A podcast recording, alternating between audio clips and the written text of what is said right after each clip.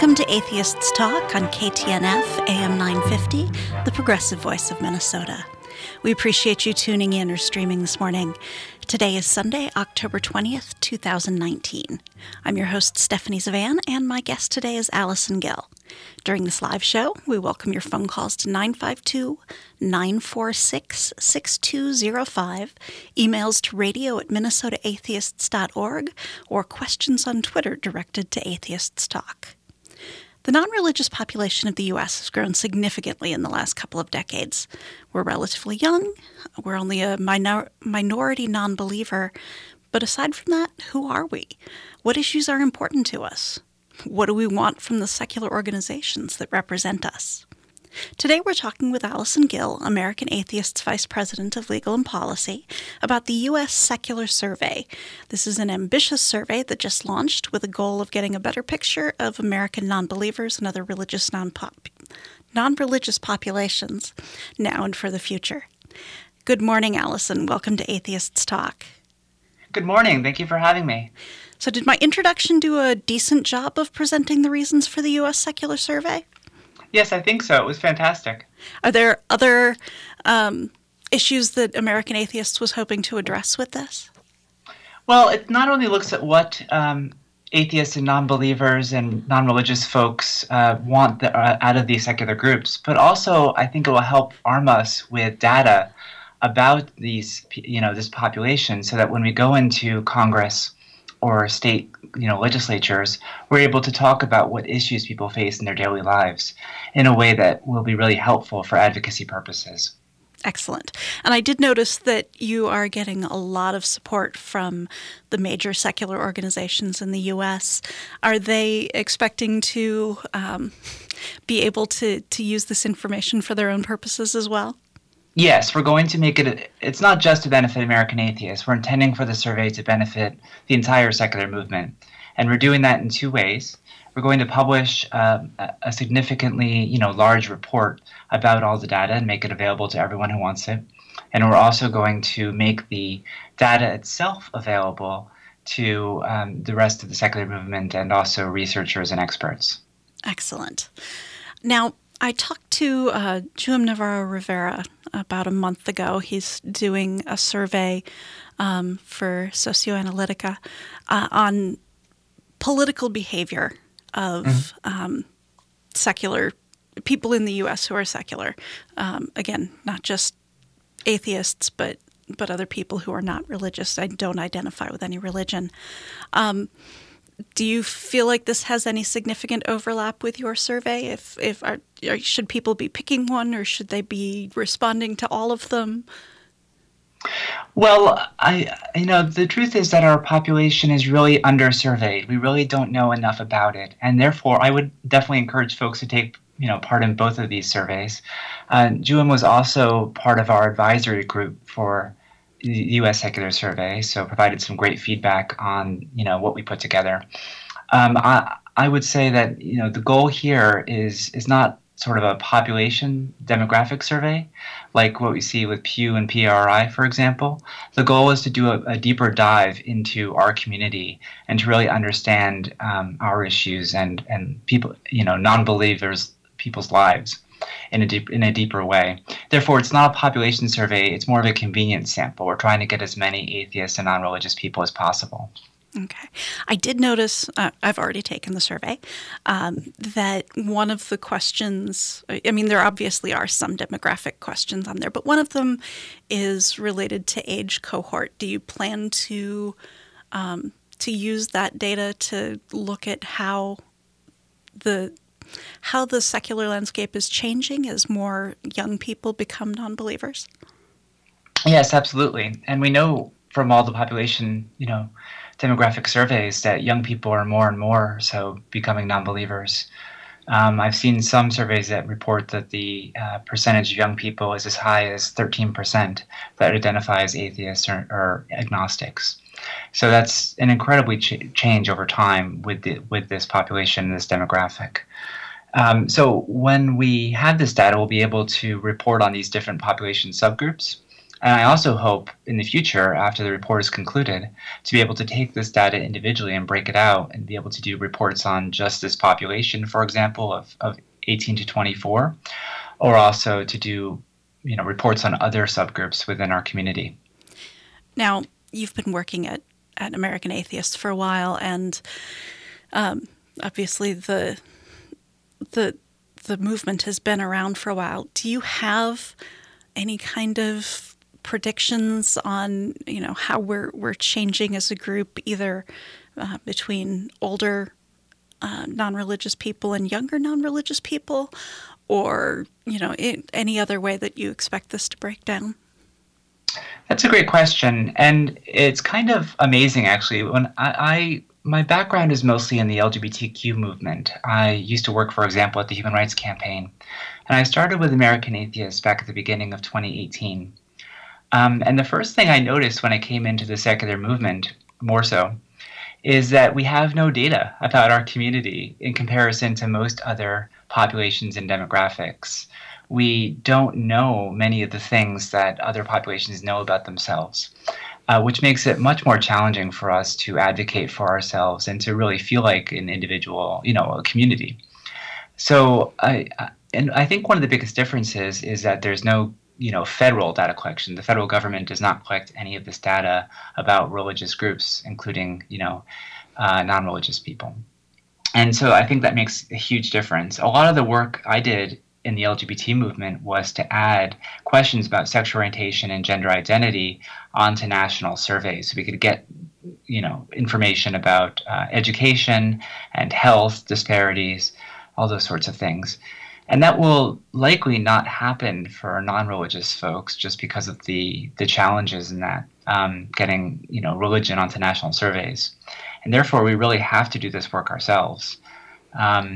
And so I don't think I answered your question directly. So if you want to reframe it, please feel free. As you have been working through this, and, you know, atheists are not a notoriously quiet bunch, but, you know, has that shaped any of your expectations for what you expect to come out of the survey? Sure. You know, we've seen so much excitement about this survey. It's kind of been blown us away. Our, you know, this is like a multi-phase project. The first phase was actually at our national convention in Cincinnati this past year, where we did focus groups because, you know, you don't want to move into a national survey without first understanding what the issues are that people have in the community. So you need to do some focus groups to help build the survey. And that's because we lack so much data about the community. So people at the convention loved the survey. They loved talking about their stories. It was one of the most popular things we did at the convention. We did about 12 focus group surveys and interviewed about 100 people. So, you know, we saw there was a lot of interest there. And when we started moving forward with the national survey, we hoped to get 5 to 10,000 respondents. On our first day, we got 12,000 respondents, wow, which just goes to show how much people want this and how much, you know, interest there is in for non-religious people to tell their stories and how lacking it is in our culture. All right. Were there, as you did the focus groups, because I'm only now connecting them as you mention it, as you did the focus groups, were there concerns that came out or experiences that came out that surprised you and the other people working with American Atheists? You know, are there groups, for all we're a very loud bunch, are there groups we haven't been listening to even within your core constituency? Absolutely. I think one thing that was notable was when there were groups of just women, there was a markedly different tone than when they were mixed gender groups or groups of just men.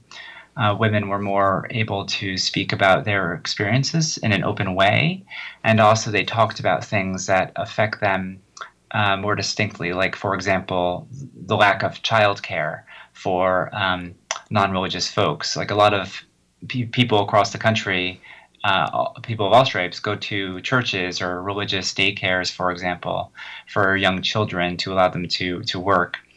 And that's an option that churches have used quite a lot in order to help with recruitment too. And that's something that non-religious people often lack, or they have to pretend to be religious in order to get access to sort of daycare for their children. And that was something that came up quite a bit in these focus groups.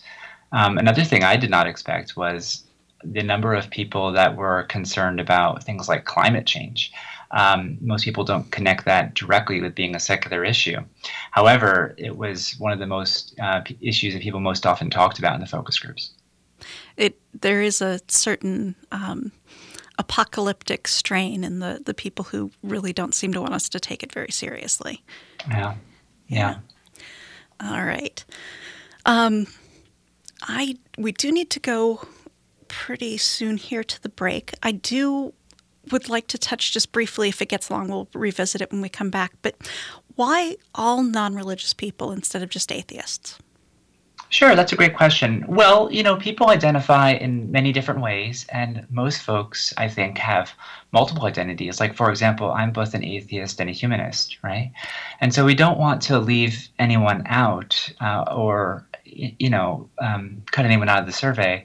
It's meant to be a broad swath of the community and to cover everyone who is non-religious. I feel like, especially if we look at the opposition, they don't differentiate between the different groups. They consider us all part of the evil atheist, humanist secularization of America. So why should we should we exclude people? Please stay with us through the break, and we will return to Atheists Talk with our guest Allison Gill. I'm Stephanie Zvan, and you're listening to AM 950 KTNF, the progressive voice of Minnesota. This is New Beginnings, hosted by award-winning broadcaster and speaker Freddie Bell. Freddie, this generation of the baby boomers, people are living longer, so the baby boomers are taking care of elderly parents. Let's talk about your health, and specifically, let's talk about Medicare. Our show features the concerns of America's 78 million baby boomers in employment, finance, health and nutrition, and even entertainment. Join us for New Beginnings, Saturday mornings at 11, brought to you in part by Vision Loss Resources. Habitation Furnishing and Design is simply the best furniture design studio in the Twin Cities. What is a furniture design studio? It's a place where you'll find professional interior designers who are there to help you select the perfect furniture, a single sofa or an entire home. Our designers love making spaces exceptional. When you're shopping for furniture, it makes sense to talk to a professional. Habitation Furnishing and Design, 4317 Excelsior Boulevard in St. Louis Park. Connections Radio Show is all about tapping into our hardwired hunger to connect. We examine meaningful connections to ourselves, our community, and the world around us. By opening the door to innovative insights by a wide variety of interesting guests, we'll make the connections to something bigger than ourselves. Join me, Lori Fitz, your host of Connections Radio Show, and together we'll make the connections. Saturday mornings at 9 a.m. on AM 950, the progressive voice of Minnesota. Hi, my name is Mickey McCabe, and I'm the owner of Cucumbers Restaurant at 75th and Francine. If you've never been to Cucumbers, it's a buffet restaurant with a huge variety of salads, homemade soups, bakery items, and hot entrees that change daily and nightly. Plus, our always fresh fruit and delicious ice cream. We're open for lunch and dinner, but Sunday brunch is my favorite time at Cucumbers. With scrambled eggs, waffles, French toast, bacon, sausage, baked ham, chicken fajitas, brunch potatoes, warm gooey cinnamon rolls, and many other items to choose from, it's no wonder why Cucumbers has always been a popular Sunday destination. So whether you're looking to skip Mass, someplace to go after Mass, or just great food to maintain your Mass, Cucumbers is the answer to your prayers. Bring in your church bulletin or Minnesota Atheist newsletter and receive a $2 discount off the buffet price. Cucumbers, one heavenly buffet at 75th and Francine. Don't believe in God? Join the club. Humanists, atheists, and freethinkers have joined the American Humanist Association since 1941 to advocate for progressive values and equality for non-theists in America. Located in Washington, D.C., the American Humanist Association lobbies Congress on humanist issues, protects the rights of atheists in the courts, and supports more than 140 local chapters. Visit us at AmericanHumanist.org or find us on Facebook and Twitter to learn how you can join the club today.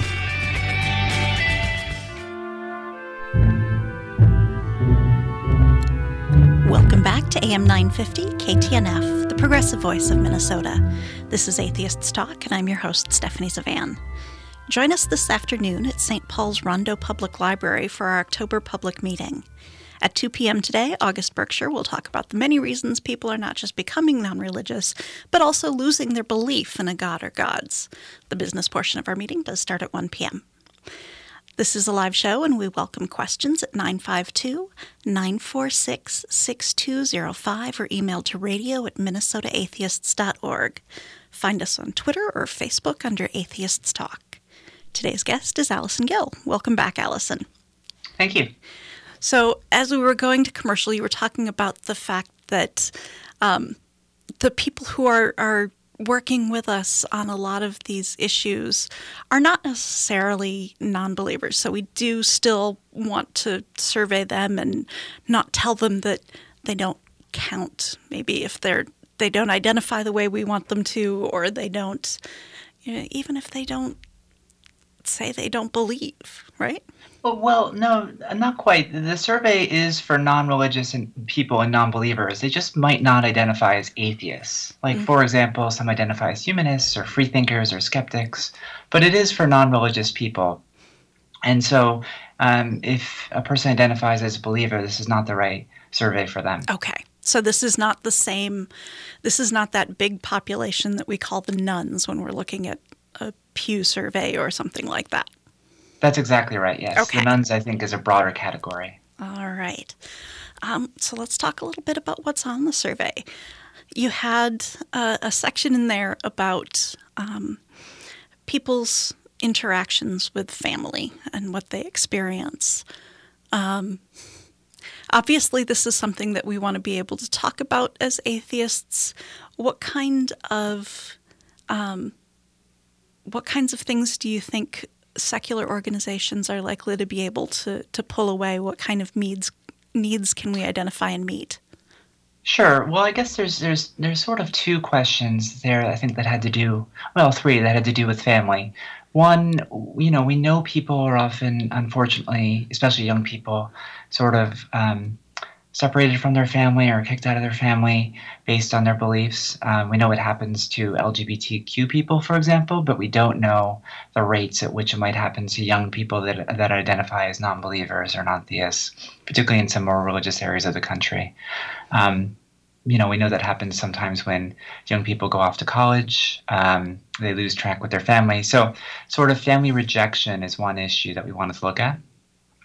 Another is concealment, and this doesn't just apply to families. It also applies to other areas of people's lives, like, for example, being at work or at school or just, you know, your friends. How often do you talk about your beliefs as a non-religious person, or are you more likely to conceal them? And then third is, I guess, what a category that we call microaggressions. So areas where being a non-religious person results in sort of minor negative experiences that can stigmatize a person. And I'll give you a good example of that. Often when people go visit their family, for example, they're asked to pretend to be religious for the sake of their like at the holidays, the sake of their extended family. And so that's something that frequently happens, and it'd be a good example of a microaggression. And so what we have on the survey, one of the questions is sort of like a scale to look at how much people conceal their identities, how much people experience those sorts of that level of stigmatization, because that can impact a person's mental health and also other disparities and outcomes. And so this is these questions, and I think you had a similar section on community, and I assume you're talking about both at the moment. But so these are addressing really the outcomes of atheists still continuing to be considered a lesser community in some way. That's exactly right. And, you know, that does vary, I think, by region of the country people live in. In some places, atheists are stigmatized more so than other places. I grew up in New Jersey, where no one really cared. But I think it might be different in the Deep South, for example, or in the Midwest. Right. And you know, I'm in Minnesota, and we don't talk about those things here necessarily because that's just not polite. That in politics, we never talk about those. But means, Stephanie, that's its own level of concealment. It is, you know, right? Yeah, concealment can be harmful. I mean, that's why, you know, we encourage LGBT people to come out and be honest about their lives and identities, because concealment can have, you know, a negative impact on a person's life if they feel afraid to talk about their beliefs. Right, and that. What it means in practice when we don't talk about it is that we are just assumed to be religious. And if we talk about the fact that we're not, I did a library program last year helping to just kind of introduce people to atheists. And one of the questions that I got was, you know, you can't talk about being an atheist basically without telling people that they're wrong, and isn't that kind of rude? And so I had to, of course, point out that, well, you know, religious people are doing that to me all the time. Every time they talk about their religion, they're telling me I'm wrong. So it's just a thing. We're going to have to deal with it. But, yeah, just the fact that we are then all not just defaulted, but breaking the silence on that default is an issue. Yeah, and I think that this survey will help make it easier for people to come out about their beliefs as well. When people see that there are, you know, large numbers of people in their communities and states that are non-religious, they'll be more able to be able to talk about their own beliefs. One aspect of the survey that our researcher remarked that she's never seen before was we have two open-ended questions at the end of the survey about, you know, people first coming to terms with their beliefs and also any experiences of discrimination. And she's never seen so many people, like such a high percentage of people, write in responses. You know, in a lot of surveys, people just take it, answer the questions, and they don't bother to add in, write in responses because it takes extra time. Right. But we've seen about a third of people write in responses, which really tells you how much people really want to talk about their stories. So that's fantastic. And honestly, we could do a whole other project delving into that sort of qualitative data after this is done. And honestly, we probably should, because people who've been in atheist, or, well, generally secular organizing for a while, get kind of bored with that talk. Not necessarily bored, but feel like there isn't maybe a place like we don't need to keep doing that forever and ever. And obviously, either there are things we're not touching on, or there is just always going to be this group of people who need that. And knowing that is probably a good thing for all of us. I agree. And we'll be able to use this data, you know, not just the quantitative data from the report, but also this sort of story data for a number of different purposes. Like, for example, for, you know, we could, depending on people's experiences of discrimination, relate that to policy goals. We can make this available to local groups as well, and they can understand people's experiences in the community as they come out. All right. We do need to go to commercial. When we come back, I want to talk about the political issues part of this. But great. Please stay with us through the break, and we will return to Atheists Talk with our guest, Allison Gill. This is Stephanie Zvan, and you're listening to AM 950 KTNF, the progressive voice of Minnesota.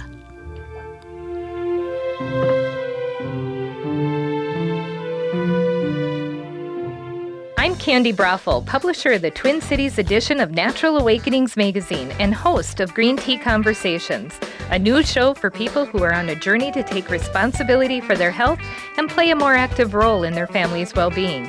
Join me every Sunday at 10 a.m. as I interview local experts who share the latest in natural holistic approaches in a fun and informative way.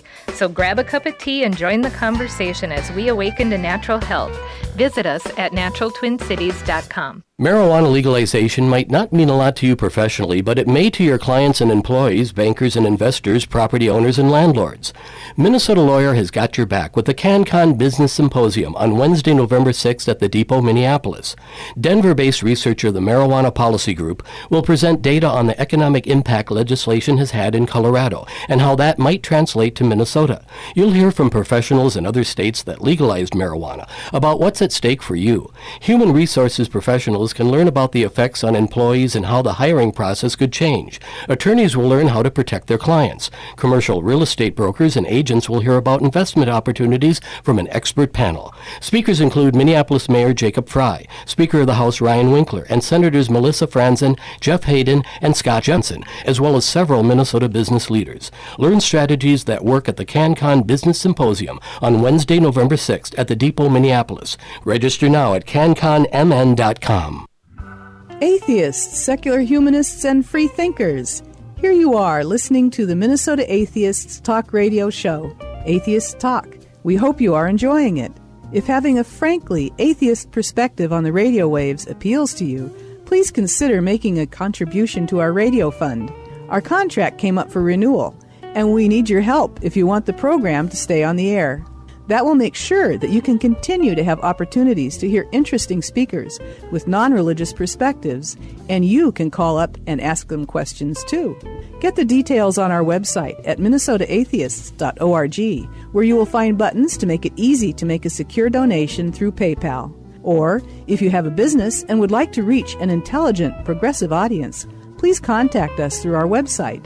That's minnesotaatheists.org. Or call us at 612-588-7031. If you are interested in us, we are interested in you. Don't believe in God? Join the club. Humanists, atheists, and freethinkers have joined the American Humanist Association since 1941 to advocate for progressive values and equality for non-theists in America. Located in Washington, D.C., the American Humanist Association lobbies Congress on humanist issues, protects the rights of atheists in the courts, and supports more than 140 local chapters. Visit us at AmericanHumanist.org or find us on Facebook and Twitter to learn how you can join the club today.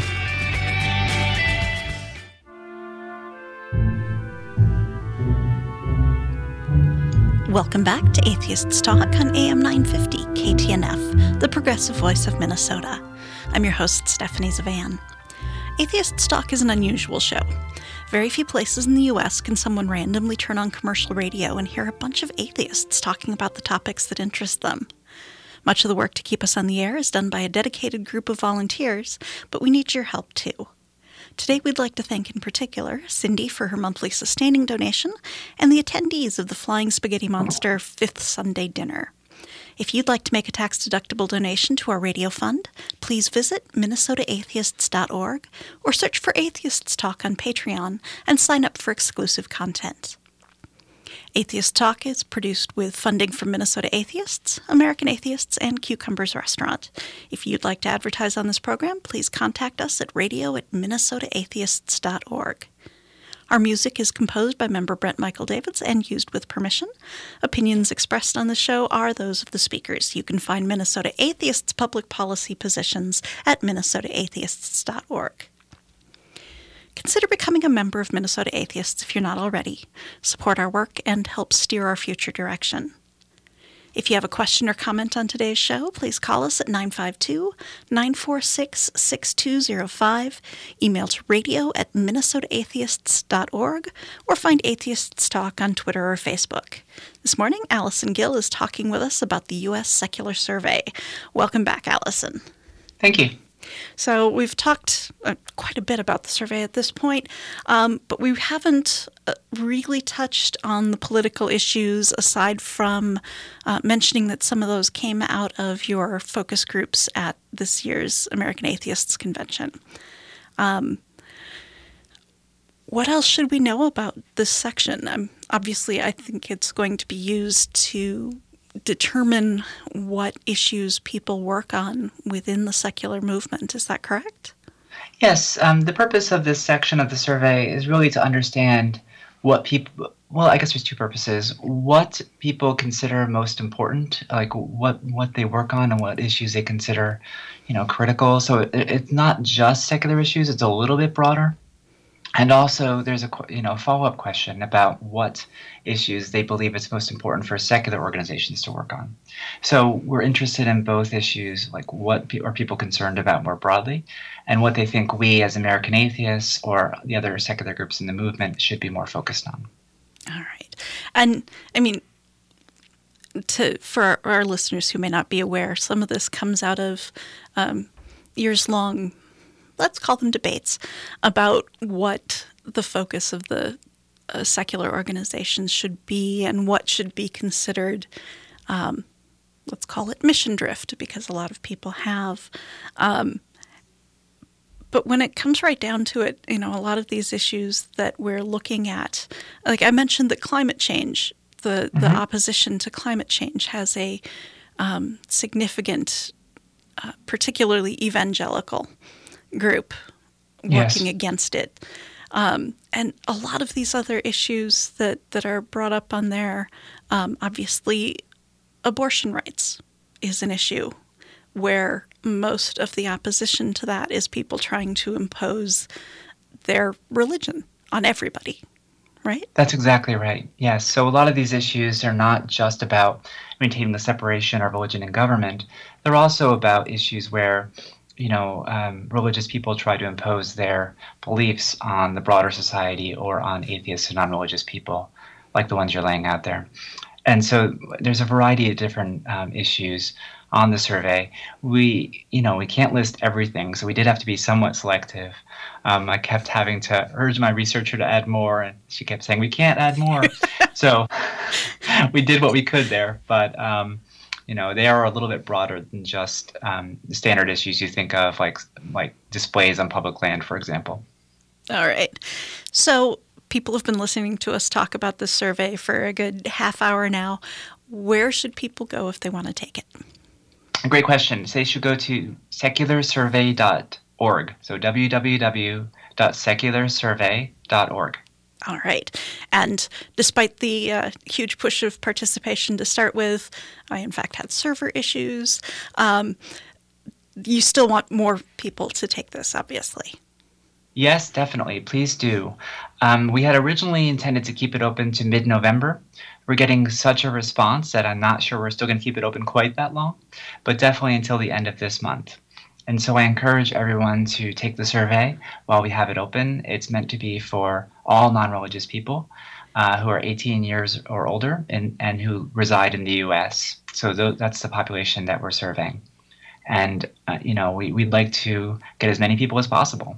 Excellent. I want to pivot here. When I had Nick Fish on the show in the spring, he talked a little bit about Project Blitz, but I think it would be a shame to have you on the show and not explore this in a little more depth, because you're kind of the Project Blitz person within the entire movement. First off, can you explain to people what Project Blitz is? Certainly. Project Blitz is a Christian nationalist state legislative campaign. So it's this coordinated campaign meant to introduce as much Christian nationalist legislation in states as possible. It's really focused in three areas: undermining the separation of religion and government, undermining LGBTQ equality, and undermining access to reproductive services.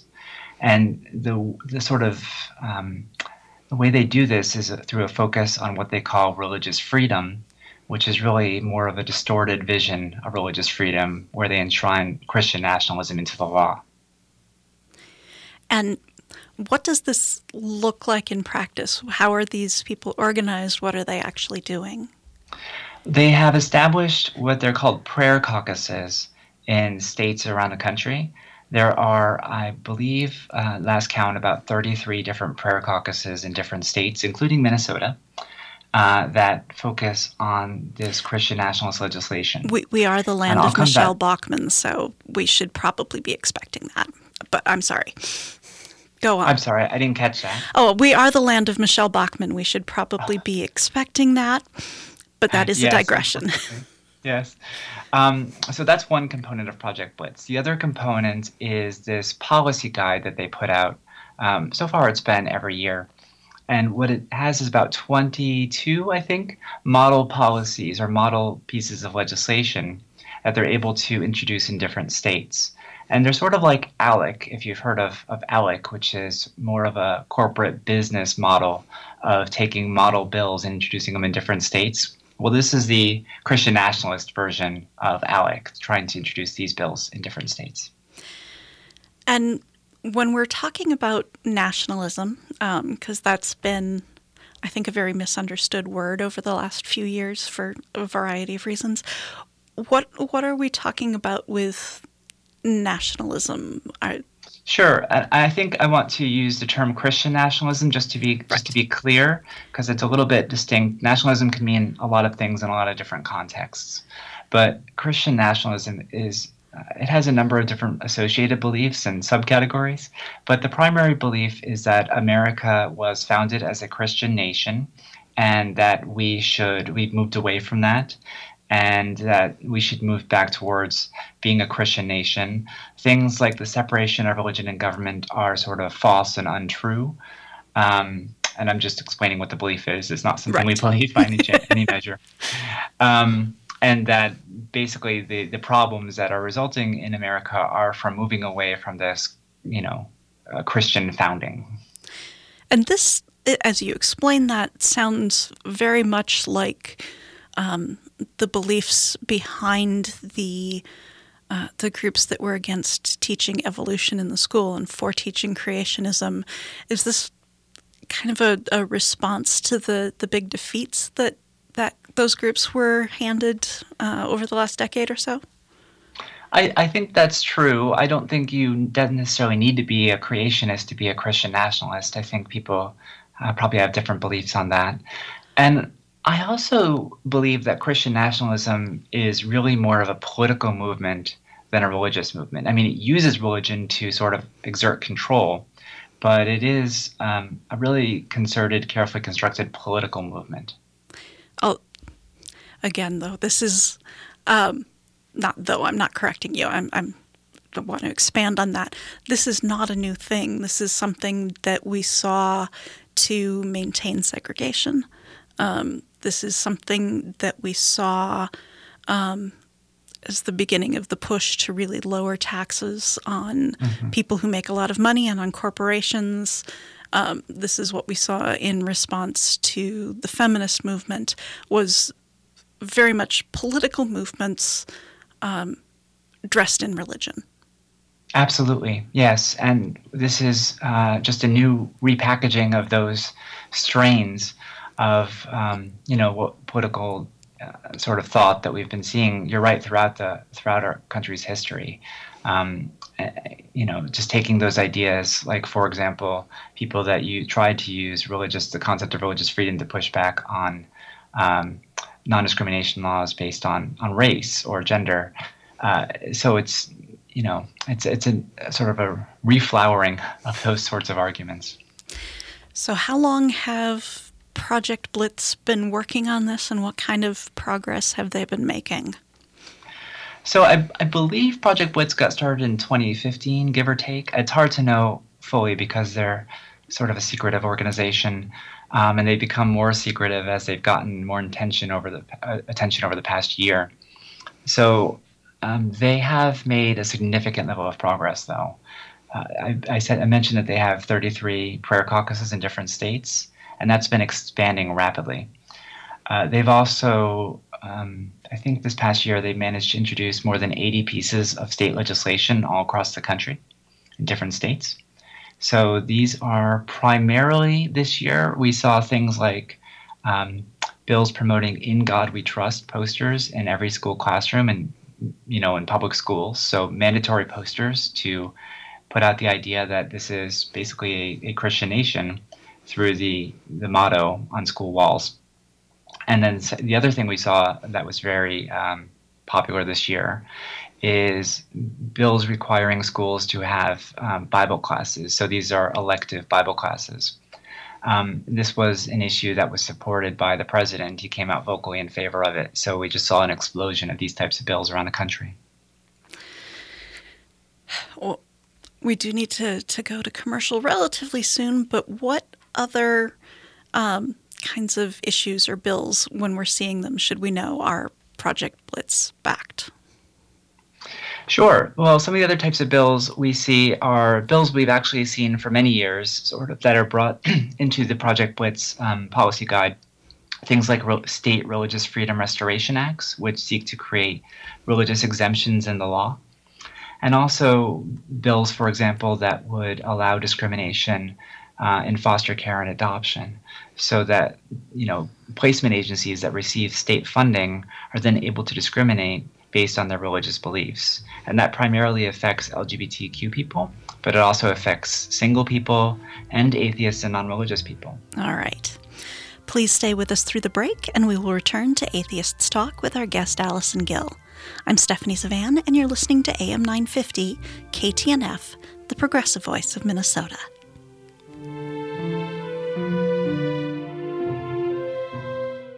Hi, this is Ken Hageland, host of Living Healthy and Aging Well, inviting you to listen to our new show airing on Saturdays from noon to 1, where we talk about your health and your life and provide insights to living and aging well. Each week, we provide answers to important questions regarding health care, elder care, end-of-life care, and caregiver support to help you and your loved ones plan for the future and enjoy your highest quality of life today. Please join us every Saturday from noon to 1 for Living Healthy and Aging Well. Connections Radio Show is all about tapping into our hardwired hunger to connect. We examine meaningful connections to ourselves, our community, and the world around us. By opening the door to innovative insights by a wide variety of interesting guests, we'll make the connections to something bigger than ourselves. Join me, Lori Fitz, your host of Connections Radio Show, and together we'll make the connections. Saturday mornings at 9 a.m. on AM 950, the progressive voice of Minnesota. Hi, my name is Mickey McCabe. I'm the owner of Cucumbers Restaurant at 75th and France in Edina. Many who have dined at Cucumbers are of the opinion that our buffet has evolved from an older, more country-style buffet. They look at our 50-foot salad bar and can imagine a smaller ancestor with far fewer choices. An ancestor that didn't offer as many hot selections or have a bakery with fresh-baked muffins and breads. Didn't offer homemade soups and lacked the fresh fruit and ice cream bar that Cucumbers customers have grown to love. But some will say, where are the transitional buffets? In addition, they look at everything that we offer and say that Cucumbers is irreducibly complex. If you were to move just one of our offerings, the entire buffet wouldn't function. Well, I would like to think that Cucumbers was intelligently designed, since I helped design it. But at the same time, it truly is an evolutionary step up the buffet ladder. And as always, if you bring in your atheist newsletter or church bulletin, you will receive a $2 discount off the buffet price. Cucumbers, one heavenly buffet at 75th and France in Edina. I've never met another atheist. Sure you have. Non-believers make up 12% of the population. Then where are they? You can meet us at book clubs, pub crawls, discussion groups, movie nights, monthly meetings. Okay, I get it. How am I going to keep track of all this? Easy. Sign up for Minnesota Atheists Meetup Group and subscribe to AWE. What's a meetup group? Meetup is an online networking site that helps people build communities. We have over 700 members with at least 2 events every week. And what is AWE? It stands for Atheist Weekly Email. It comes out every Friday and lists everything that's going on. How do I sign up? Go to the Minnesota Atheists website, minnesotaatheists.org. On the left, click on the words Get Awe-Inspired. And for the meetup? Look for the red meetup badge on the right. Above it are the words, click here to check out the meetup group. I'm sold. Minnesota Atheists, Meetup, and AWE. What's that website again? MinnesotaAtheists.org. Welcome back to AM 950 KTNF, the progressive voice of Minnesota. This is Atheists Talk. I'm your host, Stephanie Zvan, and we are talking today with Allison Gill of American Atheists. Welcome back, Allison. Are you there, Allison? Oh, dear. Okay. We will work on that technical issue. In the meantime, I am going to grab a little bit more information about...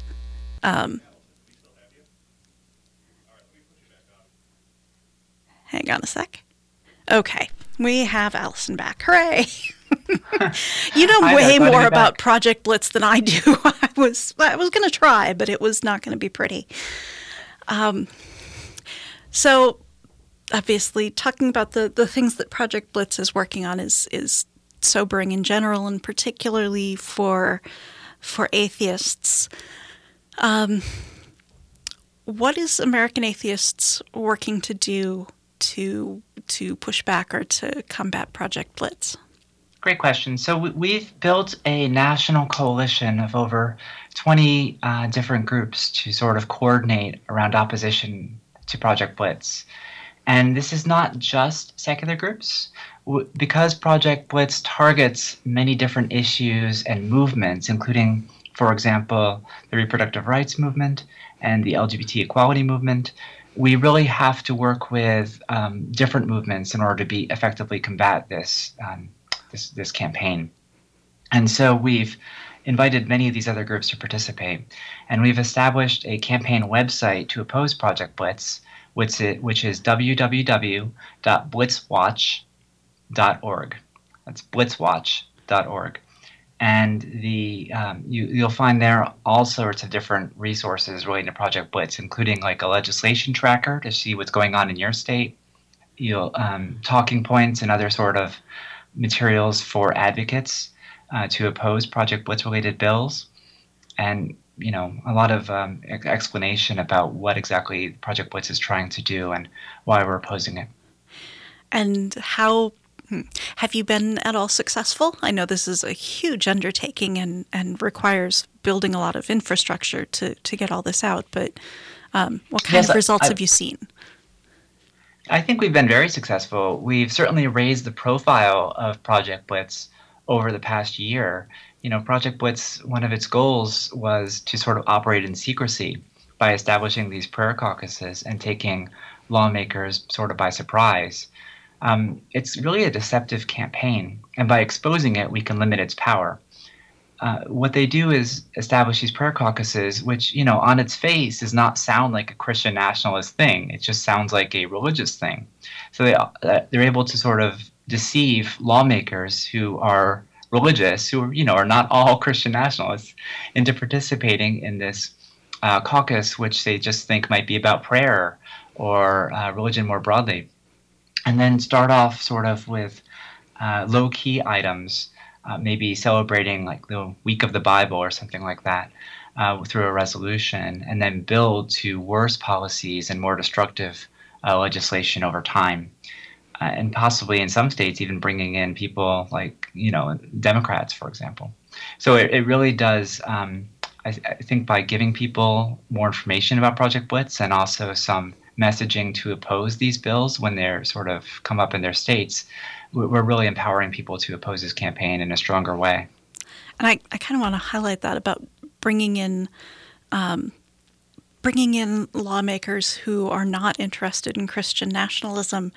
We as a movement get pushback sometimes about why do we have to be such hardliners on these really harmless questions of religion and government.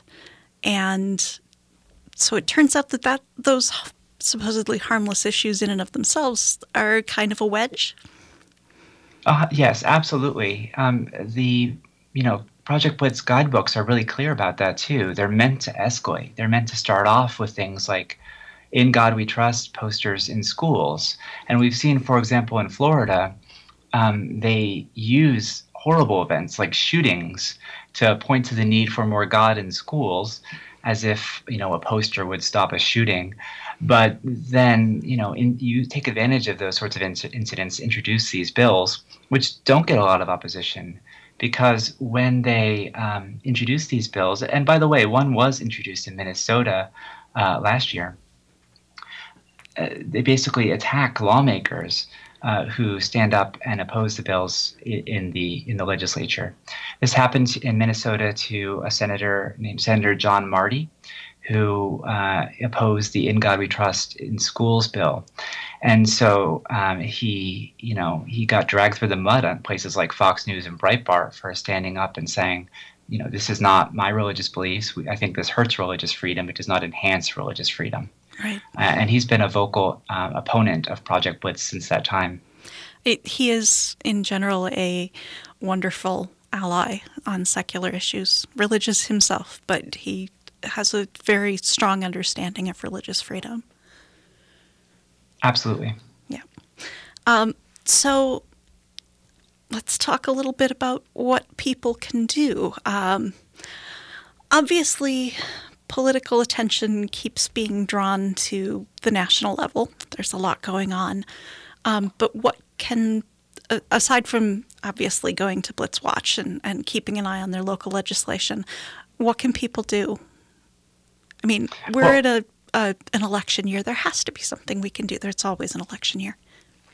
Oh, certainly. I mean, I would encourage everyone to, of course, register to vote. That's actually one of the questions on the U.S. Secular Survey. Are you registered to vote? Because our community, non-religious people, tend to undervote based on the size of the population, which limits our effectiveness and power as a community. So it's really critical that we register and that we vote. And I'm not going to encourage anyone to vote in a specific way, but, register and definitely vote. And then, of course, you just mentioned the blitzwatch.org site. It is, has a lot of resources about what Project Blitz and what its aims are. And we also at American Atheists have an action alert set up so that you can inform your local lawmakers about Project Blitz, because it's most important that we tell people, lawmakers, about Project Blitz at the state level, because that's where its focus is. And so you can find the action alert at atheist.org, which is our website, www.atheist.org.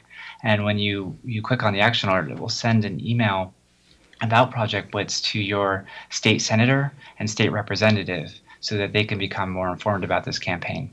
Wonderful. Thank you so much, Allison. If you're willing to stick around, we will also record a Patreon extra. But in the meantime, I'll send people to secularsurvey.org, blitzwatch.org, and obviously atheists.org, isn't it, for American Atheists website? Yes, it is. All right. I'd like to thank our audience for tuning in to Atheists Talk. This is Stephanie Zvan, your host. I'm proud to be on the air with Minnesota Atheists, and I hope you appreciate the show. The show depends on the generous support of our members, our sponsors, and our donors. Please consider supporting the show through the donation link at minnesotaatheists.org. This is Atheists Talk on AM 950 KTNF, the progressive voice of Minnesota. The podcast for the show will be on our radio page as soon as possible. Have a great Sunday, everybody.